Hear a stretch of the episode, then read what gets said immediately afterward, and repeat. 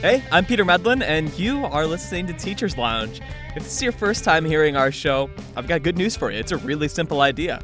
We've all had teachers in our lives who've helped shape who we are, and we want you to be a part of this show with us. Every educator we have on, whether a teacher, a coach, or professor, is nominated by the people who listen. So please do tell us about the educators who come to your mind when we say that, who've inspired you, and the educators in your community who deserve a spotlight. Email us with your nominations and your story ideas at teacherslounge at niu.edu. This week, we're talking with Mendota High School social studies teacher Jason Artman. Jason played a key role in Mendota joining the Democracy Schools Network last year, and we talk about what emphasizing democracy across a whole school really looks like. We talk about media literacy, rural schools, and he and his wife's quilting business where they make custom comic book quilts. I promise I did not plan this. I did not know this when Jason was nominated, but truly a conversation where we touch on comics, baseball, and teaching. I really don't know how it could get more on brand for me, but I did not do this on purpose. But it is a great conversation you're really going to enjoy coming your way here on Teacher's Lounge. And before our chat with Jason, we do have one more education story we want to share. Rockford Public Schools has handed out suspensions and expulsions more frequently than just about any school district in the entire state. And last year, RPS changed its student code of conduct to try to exclude fewer students from class. And I got to learn more on if that plan is actually working so far in Illinois' third largest district. This peaceful background of a yoga class type music flows out of speakers into the hectic hallways of Auburn High School in Rockford. It plays every day during the five minute passing periods when students race to their locker between classes. Now, does it help students calm their mind before a stressful test? Does it smooth over disagreements in the hallway? It's hard to say. But Jenny Keffer says it's emblematic of a much larger shift over the past year at Auburn and RPS as a whole. Keffer is the principal at Auburn. Last year, we did have high discipline coming back from COVID. You know, we were the outliers for all high schools. The district has had sky high suspension and expulsion rates. Last year, Auburn ranked near the top of the state in total out of school suspensions and expulsions, and no school in Illinois handed in school suspensions to more students than Auburn. Jennifer Lawrence knew the district was far too overly reliant on exclusion when she started in her role two years ago. She's the executive director of student services at Rockford Public Schools. That's why she helped lead an effort to rewrite the student code of conduct they lowered the number of days students can be suspended. She said that last year, a fight could have kicked you out of school for 10 days. Now, the max is three, and they changed the code's format to make it easier to understand for parents and students. We changed the format, the layout, and the number of suspension mm-hmm. days. Mm-hmm. But the real meat of it, we really didn't change. Mm-hmm. So, have the discipline numbers changed this year with the new code? So far, yeah. Last year, RPS suspended students from school 7,000 times, and halfway through this year, it was 2,200. If it holds through the rest of the school year, that would be a nearly 40% decline, and the expulsion rate is far lower than in 2022 as well. Lawrence says it makes sense that numbers would be lower simply because they decrease the number of days you could be suspended, but has there been a real impact on student behavior? She says yes. We're seeing a dramatic shift from the number of students that are committing offenses has plummeted. Lawrence says half as many students are displaying behavior that could get them into trouble. But how did that happen if the code of conduct didn't change that much? The district says it's because the biggest shift over the past year has been prioritizing intervention services, getting students support before a situation escalates to discipline. And if there is an incident, offering assistance instead of just discipline. Jenny Keffer says that's true for her at Auburn. I added additional staff who would be available for students to provide interventions, knowing that the, this code um, was no longer going to be just consequential, but also consequences paired with interventions. They say there are still consequences. It's just that there are interventions first before exclusion. But what are interventions? What does that mean? Well, it could mean meetings with a counselor, intervention groups where they have community building circles, work days, lessons, and games. The district has a new partnership with Rosecrance, a mental health and substance use treatment center. And Keffer says every freshman is in daily intervention to help them stay on track and foster a sense of belonging in their new building. Having that daily check in with an adult who's here just for them has made a significant difference. And now our discipline is in line with the other high schools for the first time ever. And that's not to say that behavior issues have disappeared. Some teachers say that extreme behaviors are still more common now than pre pandemic, and it can be really, really hard to handle. At RPS, they're also investing in parent liaisons who work with a caseload of students who might need extra support academically or social emotionally. Maybe they had behavior, discipline, or attendance issues in the previous year. Natasha Harris is an MTSS coordinator at Auburn who helps lead the parent liaisons. MTSS stands for Multi Tiered System of Support, and Harris spent the last few years as a liaison herself.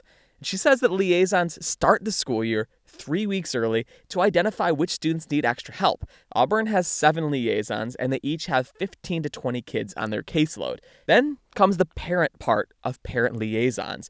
Harris says in August, they go to the student's home to meet with their family. I think the initial visit is to yeah. say, hey, I'm here. When I want to partner with you. I'm here so that your student has a successful school year. They can also connect families with resources like transportation, clothing, or food.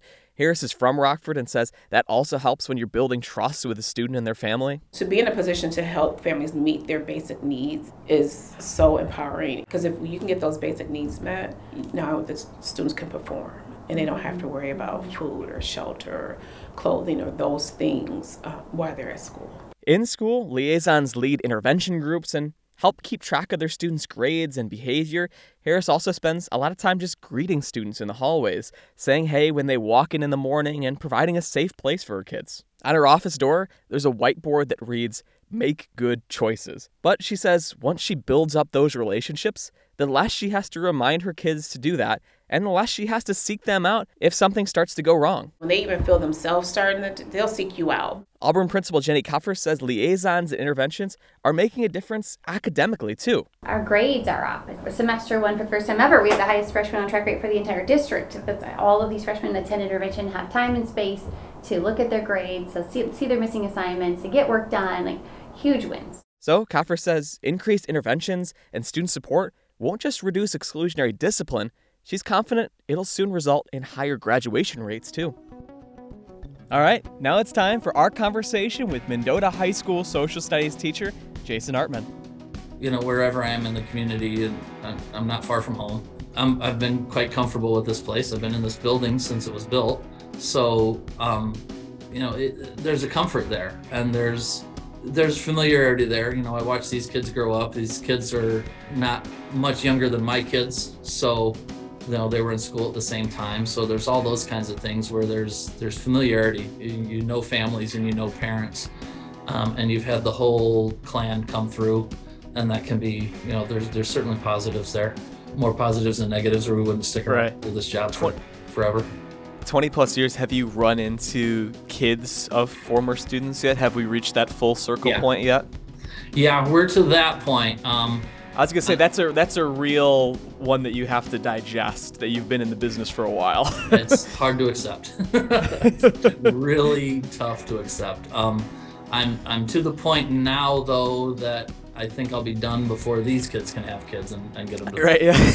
I think that's that's safe. You should be able to retire before the grandkids get in the game. yeah. Yeah. I shouldn't see a third generation come through. Yeah, it's interesting. Again, I found that thing, and, and I think that you were talking about how, like, in your community, you know, you get to wear several different hats, right? Like, you're a teacher, you're a coach, and like a parent. And being in that smaller community for a long time, you really get to see the community through a bunch of different angles, too. Yeah. Um, yeah, you're you're referring to something I wrote for Illinois Civics a few years ago. I am. Mm-hmm. Um, and and yeah, at the time I was coaching soccer, um, and I I literally coached some kids when they were six years old and then coached them again when they were in high school because they were the same age as my kids. So, you know, 10 years apart, I have them, I have them again and, and get to coach them again. And in a couple cases, um, had a lot of success with with those kids and with some of those teams. So that was it was pretty special because it was it was kids my kids age um, who I'd who I'd seen grow up in the game of soccer for a lot of years. Um, and yeah, it, at the same time, I see those same kids at school. Um, I see them as a teacher. I see them as a as a parent, and in some case, a friend of the parents. Um, and then and then you see them as a coach as well. And you you do wear a lot of hats. You get to see a lot of different things. And the, it's the idea I was looking for there was um, at least in that blog, was that civic education is more than a classroom. Uh, it's more than something that happens in a, an American government class. And now civics has become so much more than that. Um, really, a a dealing with people uh, subject instead of a memorizing the Constitution subject. Yeah, and that makes a lot of sense. And like, especially with over the last couple years when we've gotten really into like media literacy and digital literacy of there's so many people that talk about just like yeah we're just trying to you know help people become like good informed like citizens of the world citizens of their county all that stuff. Yeah um, the examples kids see on tv the classic things that are going on aren't really good examples of, of people cooperating and getting along. Um, that's you know it, it doesn't make good news to have the story that everybody got along today, right? Conflict is conflict makes good news, and uh, we're we're easier to find conflict today than than looking at the classic examples of, in politics today when when you talk red and blue and Republican and Democrat and and conservative versus liberal and any other label we can throw on it. You know, in the end, the the whole idea is that it, it works best when we come together, and we can still teach students that um, the, the hard part is is finding positive examples of that sometimes. if you're if you're living just in the news and and in you know when social media is is used to to be divisive, um, all those things are harmful.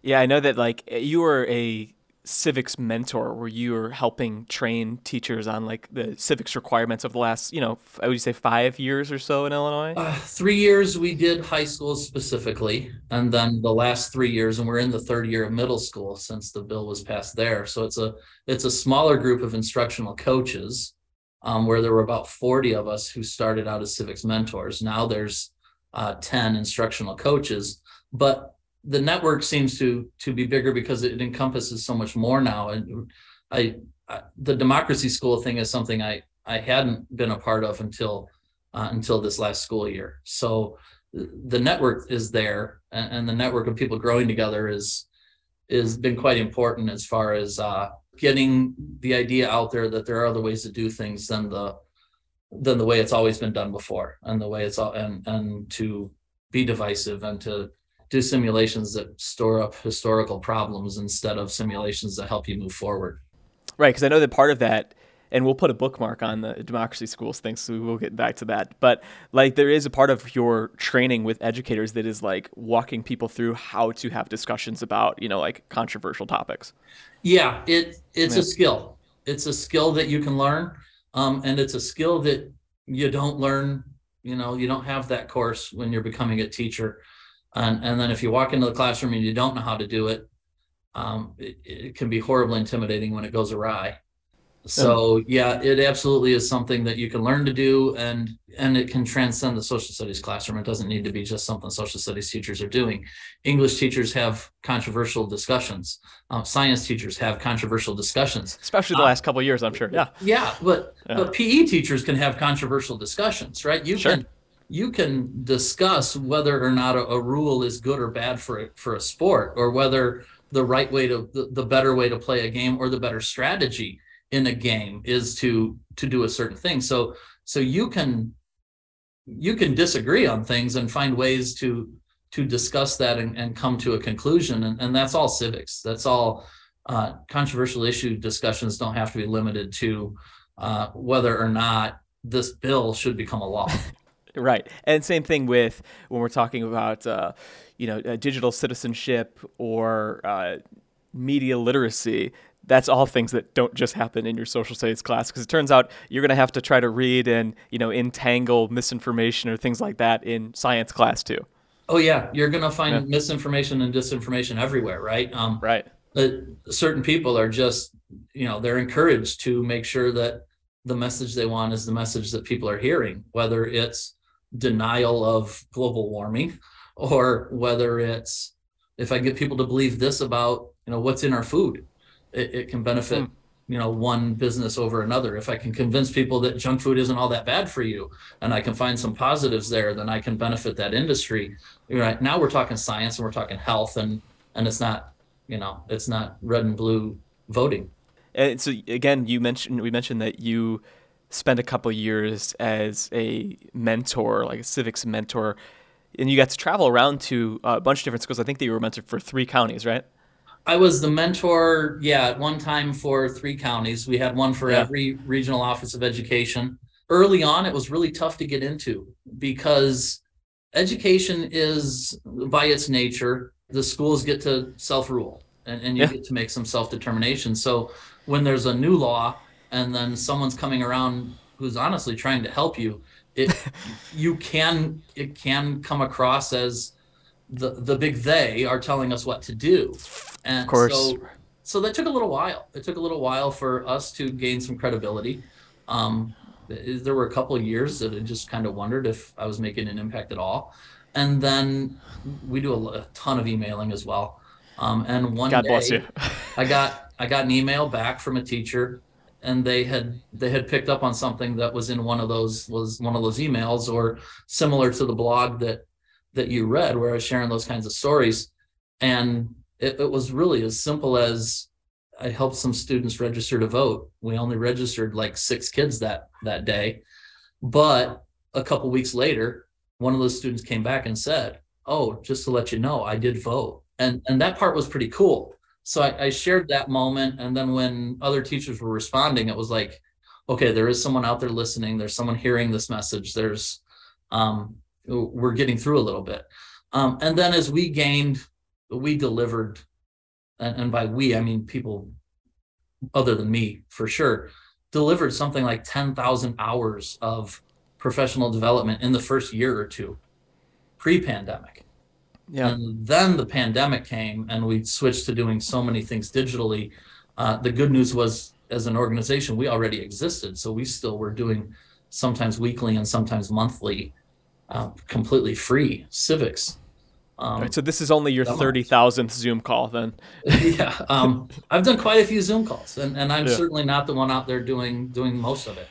Well, it's, I'm glad to know that eventually you were able to have some feedback where you knew that there were in fact people listening and taking Yeah. those things to heart. I, I was I was curious about how it is because you know for a lot of teachers, you know, you are in your school, you are in your classroom with your students, but it's kind of interesting to have the opportunity to travel around, see other contexts, see other schools, and talk to see how people are, are doing things there. I, I was curious, kind of like what you feel like you like learned or took away from that experience. In in some way shape or form i've had interaction with people from places i guess i never inter- i never imagined interacting with. Some of what we've done is um, teach some online classes through uh, guardians of democracy teachers program. Um, and quickly in there i had i had a student from the philippines as yeah i, I did a double take too.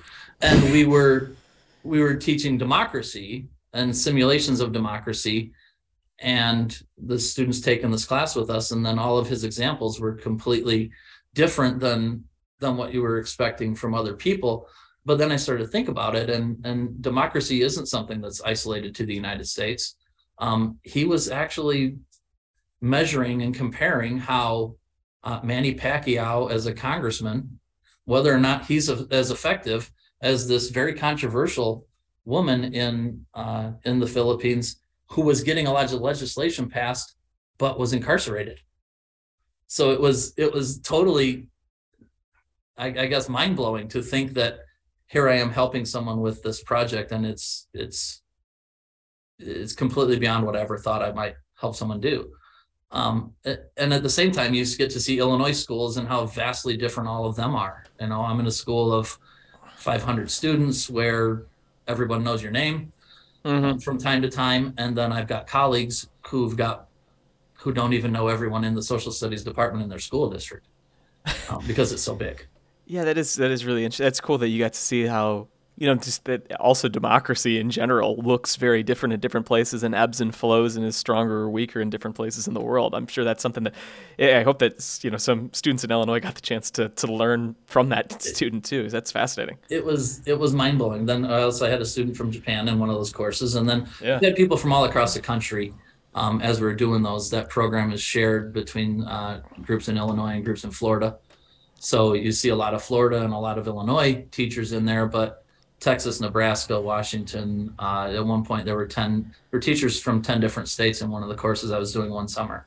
You know, everyone had completely different experiences and setups, but we were all, in a lot of ways, sometimes dealing with the same issues and learning from each other as much as anything. So the, the network side that, that has come out of this has been incredible because you, you even sitting here in Mendota, Illinois, where I'm the only civics teacher in the school, I wasn't ever alone. Is this the first school year that high schools had to offer media literacy, or was that the year prior? It's going to seem like a cop out the way I answer it, but I think yes. Um, I know it wasn't an issue for us. Media literacy was just something we covered out of our interest for uh, for helping teachers cover controversial issues and, and other things. So it was kind of already in our wheelhouse. Um, and we've kind of been pushing it. So when that passed, it was like well, not much change for you. Yeah. Well, just roll that one in as something else now we're experts on that that everyone needs because we've been we've been doing it a little bit. So there are some great programs out there that were beta testing back in 2017 that are now a regular part of what I do. Um, the great program from the News Literacy Project uh, called Checkology, which I use in the classroom routinely. And what does that look like for people that don't know much about media literacy? Sure. Uh, News Literacy Project is uh, it's a great organization, and, and they've got you. They're easily found online. But the Checkology program is really a software-based um, delivery where students can take things at their own pace, or you can set it up to to do it as whole class instruction. But it's really lessons on on journalism and how news should work and and the, like the first one I do with students all the time is is understanding the the purpose of a message. Because if you understand the purpose, it can help you understand quite a bit what it is the the sender is is wanting you to do. And and that makes all the difference in the world and, and how believable the sender might be. Yeah i remember when all that passed initially doing some interviews and talking to people at the news literacy project too i, I believe about you know this i think misconception that a lot of people have that like uh, students that, that grew up in the cell phone and social media age are like naturally more adept at fact checking and naturally more adept at uh, identifying misinformation. And then all the research points to the fact that they're not. They're really oh, not. and the thing is it's not just the kids. I mean we're all right, terrible yeah. at it. Uh, it it's something we all have to learn how to do. Uh, the only people and, and like the best information I, have seen out there that the only people that researched it and really have come away with something that that is useful uh, have been SHEG, um, the Stanford History Education Group, mm, who yeah. who were already studying what how to think in history classrooms, but now they've got the civics online reasoning program where they studied you know just what do students do when they get information and what do adults do when they get information and what do historians do when they get information and then what do fact checkers do when they get information. And the only ones who were finding quickly what to do were the fact checkers. And then and they turned that into a teaching strategy that you can teach you can teach your students how to do. Right i believe that lateral reading lateral reading that, yeah, yeah. that's and and click restraint right? Those are the two. Because on any google search right the things that are going to pop up are not the first things you're going to do, but our students tend to click on the first thing that shows up. And, and to get them to scroll a couple pages down and find a, a, a trustworthy source is hard. It's really hard to get them to do. They, they want something immediate. And then, yeah, the, the lateral reading, get off the web page, find out what other people are saying about this source, and, and find out what the sources who you trust are saying about this source, and then decide whether or not you're going to read the rest of the article yeah, those are those are important skills to practice on a regular. I do off I do often have to be a uh, for hire lateral reader for my family. You know, they just text me articles and like, Peter, is this true? And I have to be like, oh, guys, just just send them the the link to the Stanford one. You guys can learn how to do this yourself. But sure, I'll, I'll handle it for you right now. I'll fact check for you. Yeah, so we so we do those lessons, and they're important yeah. lessons to do. Um, they're probably lessons that that we need to be using across the board far more often. And if if we yep. can get a generation to make it a habit, then you might do a couple things. One, you might combat some of the misinformation out there because it, it just might be less effective. Um, and two, it, maybe they learn a skill that they pass on and and it becomes a little more common but right now it's not common you mentioned a while ago this uh, democracy schools network and you you were saying that you had worked with the Illinois Civics Hub but it's only more relatively recently that Mendota and you guys officially became a democracy school, right? Just over the past year or so? Yeah, that was this year. We were recognized officially in September. We did all the legwork uh, last school year and yeah, sent off the application in May. Um, so that was something we were doing about this time last year. We were pretty heavy into uh, surveys and and then the analysis of surveys to figure out what we were doing. But like for people that don't know what democracy schools is, can you just kind of break down like what it means to be a democracy school? Uh, sure, and we're we're kind of the new kids on the block. It's something that's been yeah. around for a little bit. Um, up to 70 or so democracy schools in the state. It is something that predominantly was started in the suburbs. Um, it, it, worked its way. It seemed to be popular in the South too. And here in the, the middle part of the state, there haven't been as many, but hopefully that grows. Um, the, the Democracy School program is really a commitment uh, to make sure that we're always improving as, as a school that's that's trying to use democracy in, in all facets of education. There's there's 11 different areas that that we measure ourselves against. Um, everything from from how we're doing it in the classroom to what our students are doing in their extracurriculars to how they're interacting with adults in the community to what our relationship to to the community is as a school and and including civic values in everything that we're trying to do. So uh, it certainly goes beyond the social studies classroom and and while it's it's maybe more a commitment than an achievement.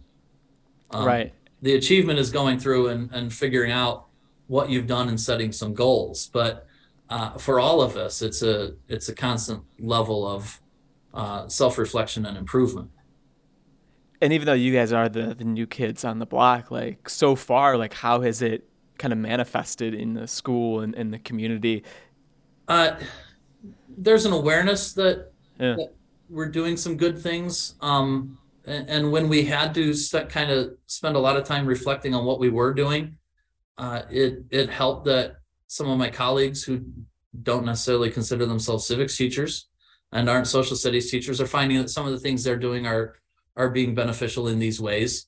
So um, there's, there's certainly a self awareness for us as a school uh, of what to look for and there's there's an attention towards trying to include student voice as, as often as we can. Um, we set goals, all the democracy schools set goals to measure themselves with over the next few years.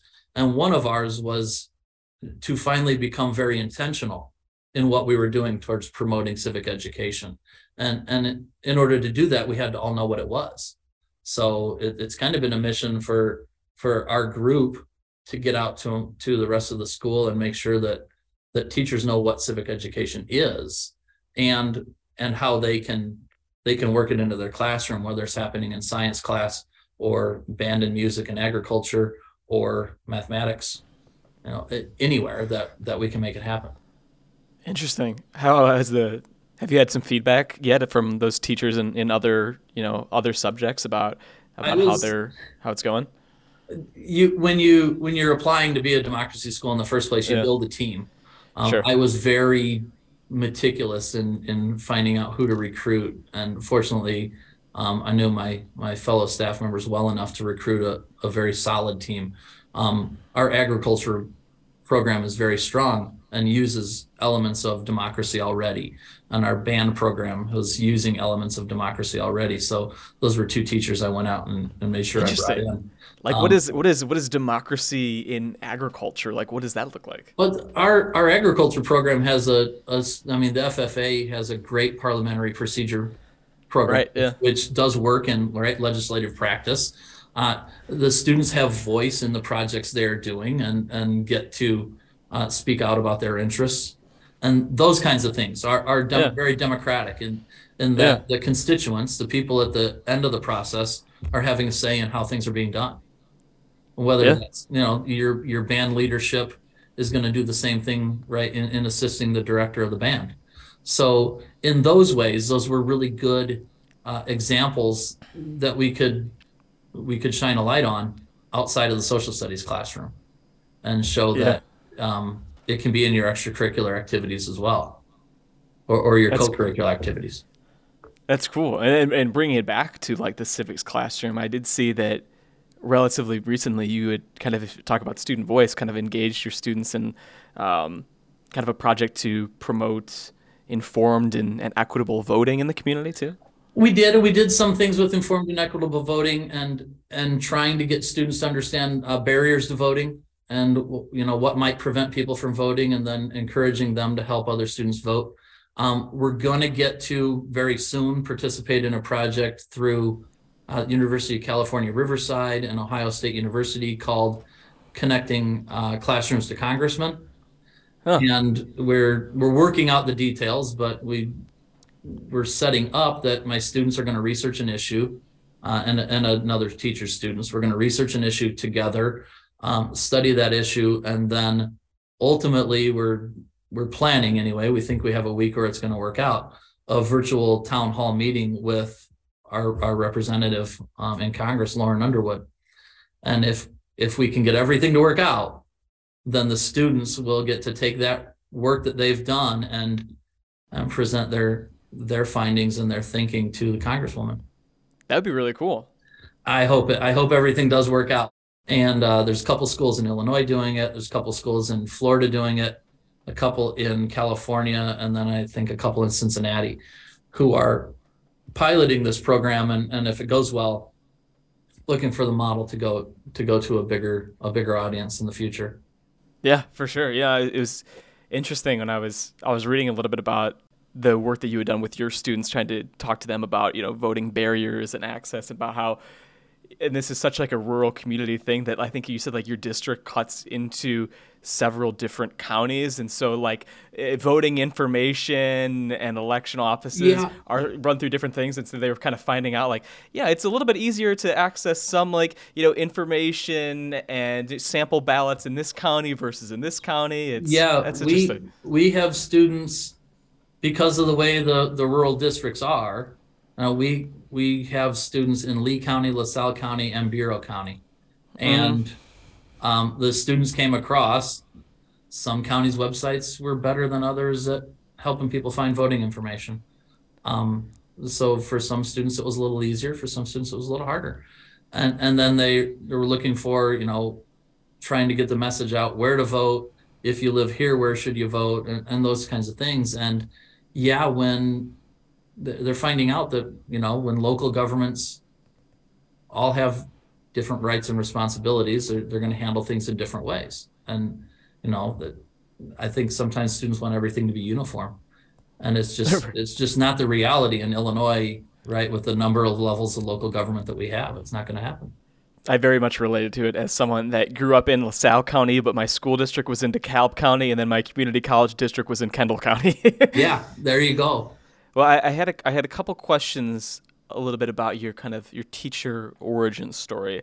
I'm always curious: was education always something that you wanted to pursue since you were like a kid, or was it something that came to you much later in life? i i started out a journalist You started out a journalist, Yes. really? Yeah, I have a degree from Illinois State uh, from 1995 in mass comm. Um, one of us. One and of I us. was- I was uh, I, I originally pursued newspaper journalism, uh, and then along the way, Did you work at some newspapers? I worked at I worked at, mostly at the Vidette at, at ISU. Yeah. I was a student there, but uh, coming out of high school, I interned at the Times Press in Streator, uh, Streator, Illinois. And uh, while I was at the Vidette, I I did some freelance for all over the place. Kind of, if someone needed a story and it was local and they didn't want to send a reporter down, they'd, they'd hire someone from the newspaper. So I ended up with stuff in newspapers I probably don't even know where they are. I was say, did you have any stories from back then that you're like proud of still? No. Oh, I mean, dang, that's I too wish. I did. Um, I I was working for the newspaper. I'm a I'm a huge Nolan Ryan fan. And Really? No- uh, Nolan- yeah, the the newspaper uh, at the high school or at the college. Um, I knew some of the guys in the sports department. So when Nolan Ryan got hurt, I just kind of started writing that he deserved something a heck of a lot better than than his final year, um, and they ran it. So they ran it with my byline and, and all those things. And uh, completely unknown to me, years later, my uncle had it autographed. Oh, I really? do have it framed. I have it framed and, and signed by Nolan Ryan with a certificate of authenticity that someone made a, a big donation to the Nolan Ryan Foundation. And, and that thing got signed. So I do have that. Um, That's awesome. I'm glad Nolan Ryan can still sign, move his arm enough to sign things after the And- 50,000 innings that he threw. and and oddly enough, um, the day that paper came out, the Rangers were playing in Chicago, and I had tickets to a White Sox game. Um, so we went up to Chicago. Um, my she was she was my girlfriend at the time. She's not my wife. Um, we went up there. We we stayed in Chicago with some friends and went to the game and hung out at the hotel where the Rangers stayed, thinking we might pick up an autograph somewhere. And who comes out but the owner of the Rangers at the time and future president of the United States, George W. Bush, yeah. George W. Bush, who came out and like no one knew who he was. Sheesh, yeah. So uh, here I am. I'm a I'm a journalism student and a poli sci minor. I knew exactly who he was. So I walked up to him and talked to him for two or three minutes. He signed my column. Uh, so right next to you know his column about his sports team, he signed it. The the kids, he had both the daughters with him, um, and they were so young at the time. I mean, they were you're talking elementary school age. Um, so it was really cool. I had this really long interaction with him, and no one knew who it was. All these people were waiting for Juan Gonzalez and Ivan Rodriguez, and I have a conversation and get an autograph from a guy who goes on to be president of the United States. All right, W. Where's Pudge at? Yeah. what, did, how, what did you talk to him about? About the baseball, Rangers? at Just the the- time. baseball? I mean, it was Yeah. it was the fact that I was wearing a Nolan Ryan jersey, so he's like, "Oh, we have Rangers fans up here in Chicago," and I was like, "Well, I'm not really from Chicago, but to him, I might as well have been because I was from Yeah. Illinois and not Texas." So, yeah, I, I probably sounded like a babbling idiot, but it was cool. Um, I, I've still got that autograph somewhere along That's the way. wild. So somewhere that that same column is autographed. Someone's got an autograph by Nolan Ryan. Someone's got an autograph by George have, W. yeah, Bush. I have I have one signed by Nolan Ryan and one signed by George Bush. The Nolan Ryan even- one is framed, and I know exactly where it is. The George Bush one is, you know, I've moved a couple times since then, but I certainly hung on to it. That's wild. And so, how did you get from there to teaching? Uh, I got married, um, had to pay some bills. yeah, fair um, enough. Fair enough. I, I did a lot of other things, I, and I went back to become a teacher. Um, I was coaching Scholastic Bowl with a friend of mine, um, and and got involved in education, and uh, went back to to teach government and to teach eventually teach history, and, and that's where the that's where the impact was. I, I think in your questions ahead of time, you said who's who's had a lasting impact on you um, as a teacher, and, and two guys at Illinois State, um, Fred Drake and Larry McBride, and they're both retired now. And and we lost Larry shortly after I graduated. Um, Larry passed away, but they had more impact on me than anybody uh, as far as who I am as a teacher. And and if I get beyond that, then I have to talk about colleagues who I teach with now who are so inspiring in what they do. So many people I work with in Illinois civics, but even people in this building. I have great friends who who are far better at what they do than I think I am at what I do and and they they've all got skills that that I want to take something from before I'm done. That's awesome. I'm curious. Like, so you've been you've been a, a social studies teacher for for over 20 years now. Yeah, 23 years. For 23 years now.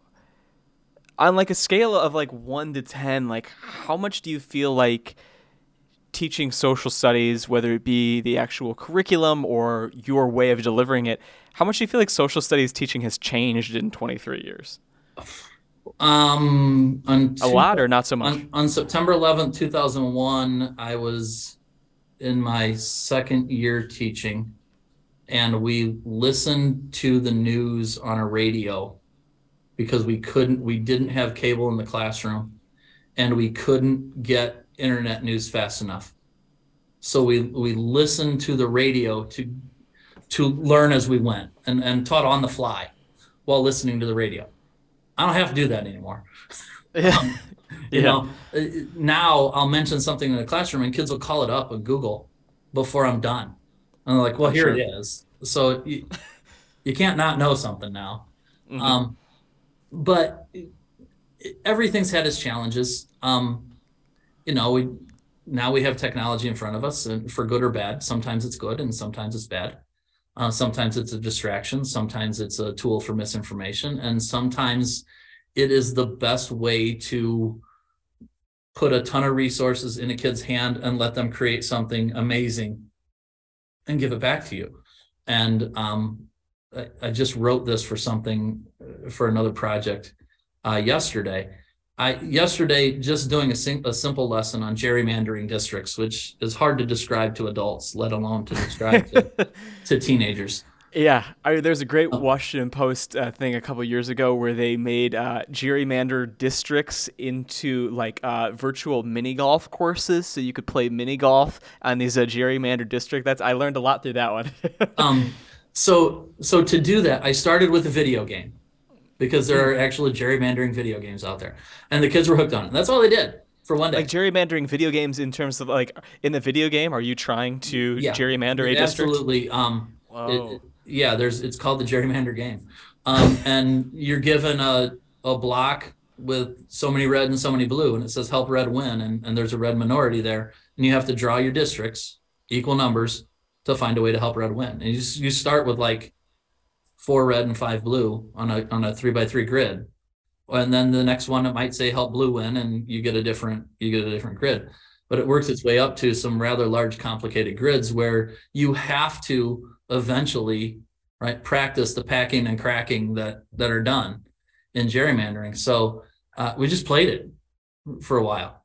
And then I gave them articles on what gerrymandering was and then gave them the vocabulary and then called up the old maps and the new maps. Cnn has a tremendous website that's got last the last map and the current map and you can see how things are changed. In in older days, I could not have used all of those resources with students, right? I would have had to photocopy a bunch of things and photocopy a bunch of maps and hope the different shades of gray showed up appropriately. God help you if you have to use a fax machine. I right. don't even know if I know how to use a fax machine. Yeah. So so I called it up on a screen. They had it on their Chromebook, and by the time they were done, they used a text article, they used uh, two different websites with interactive maps on it. They used a video game and an interactive PDF from um, civics in real life down in Florida. They used all of that to do one assignment. So technology ha- is allowing us to do some things we couldn't do back then. I mean, there was there was a time when I wanted students to share information. I'd have to go photocopy it, chop it up, spread it out to the room, right?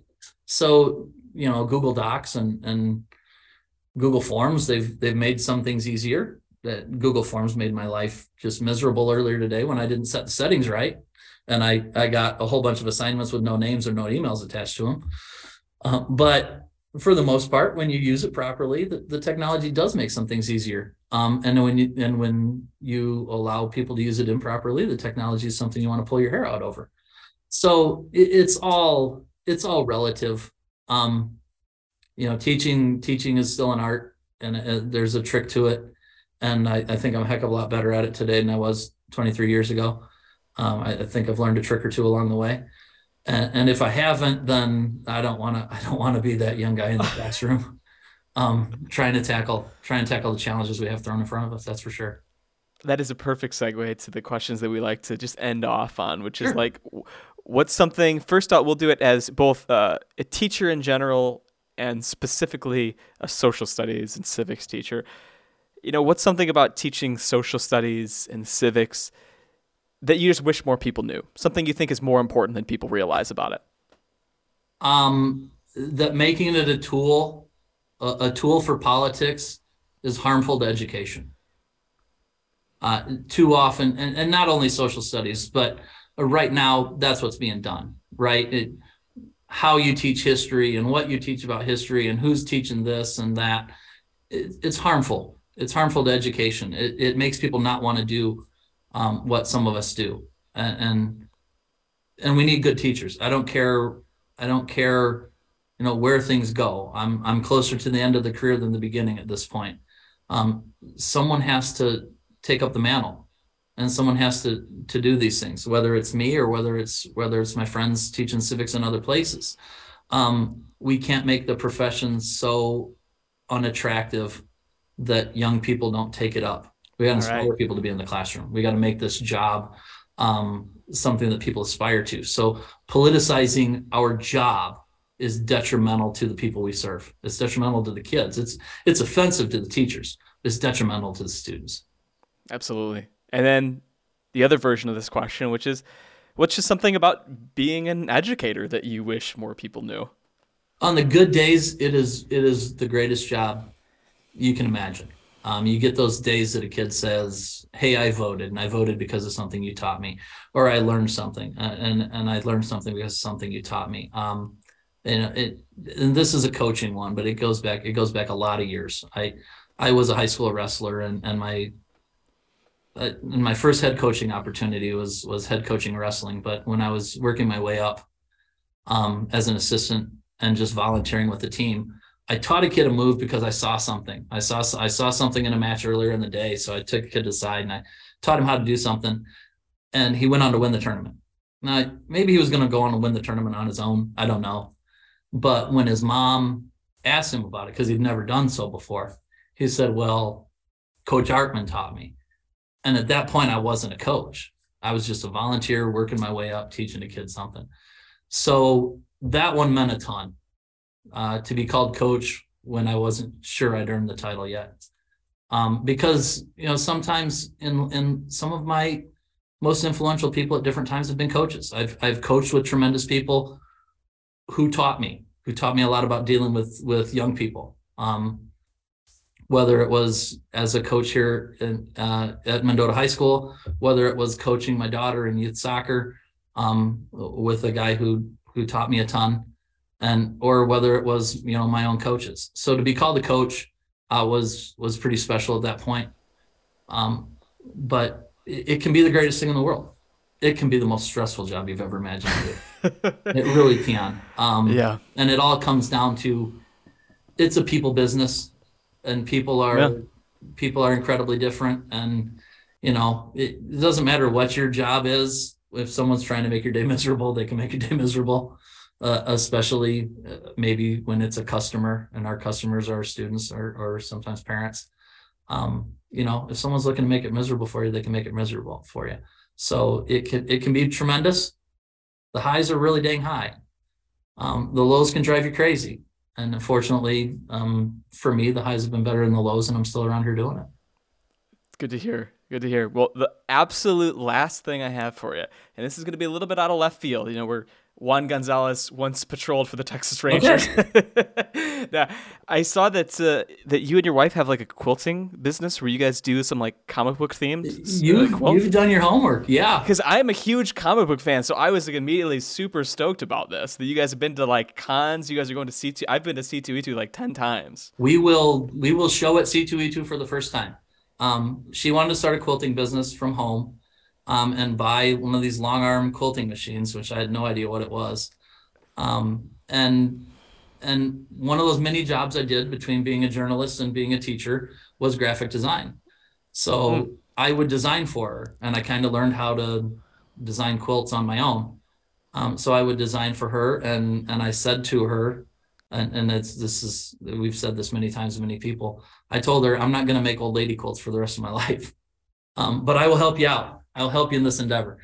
So i quit coaching and when we are not teaching and she works for she works at northern illinois university um, so uh, she's not a teacher but she does work there. When we are not in education we are quilters. I have learned to sew.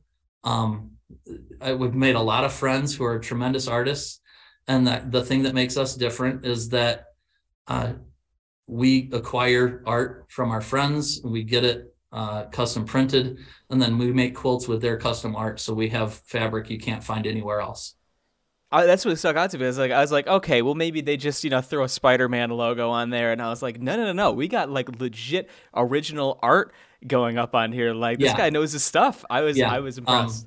i've become good friends with the chalk girl out of wisconsin yeah, um, who who's doing a lot more conventions. She's a convention artist. Um, Ali Garza, uh, who's drawn for Marvel and, and Mm-hmm. Now has his own yeah. company. Uh, that he's working with a couple different companies. Um, Chris Ehnot, who's drawn for Zenescope and and others. Um, and they've all let us work with their art. and then uh, some other friends along the way. But uh, one of my high school wrestling teammates started Comics Elite in Indiana.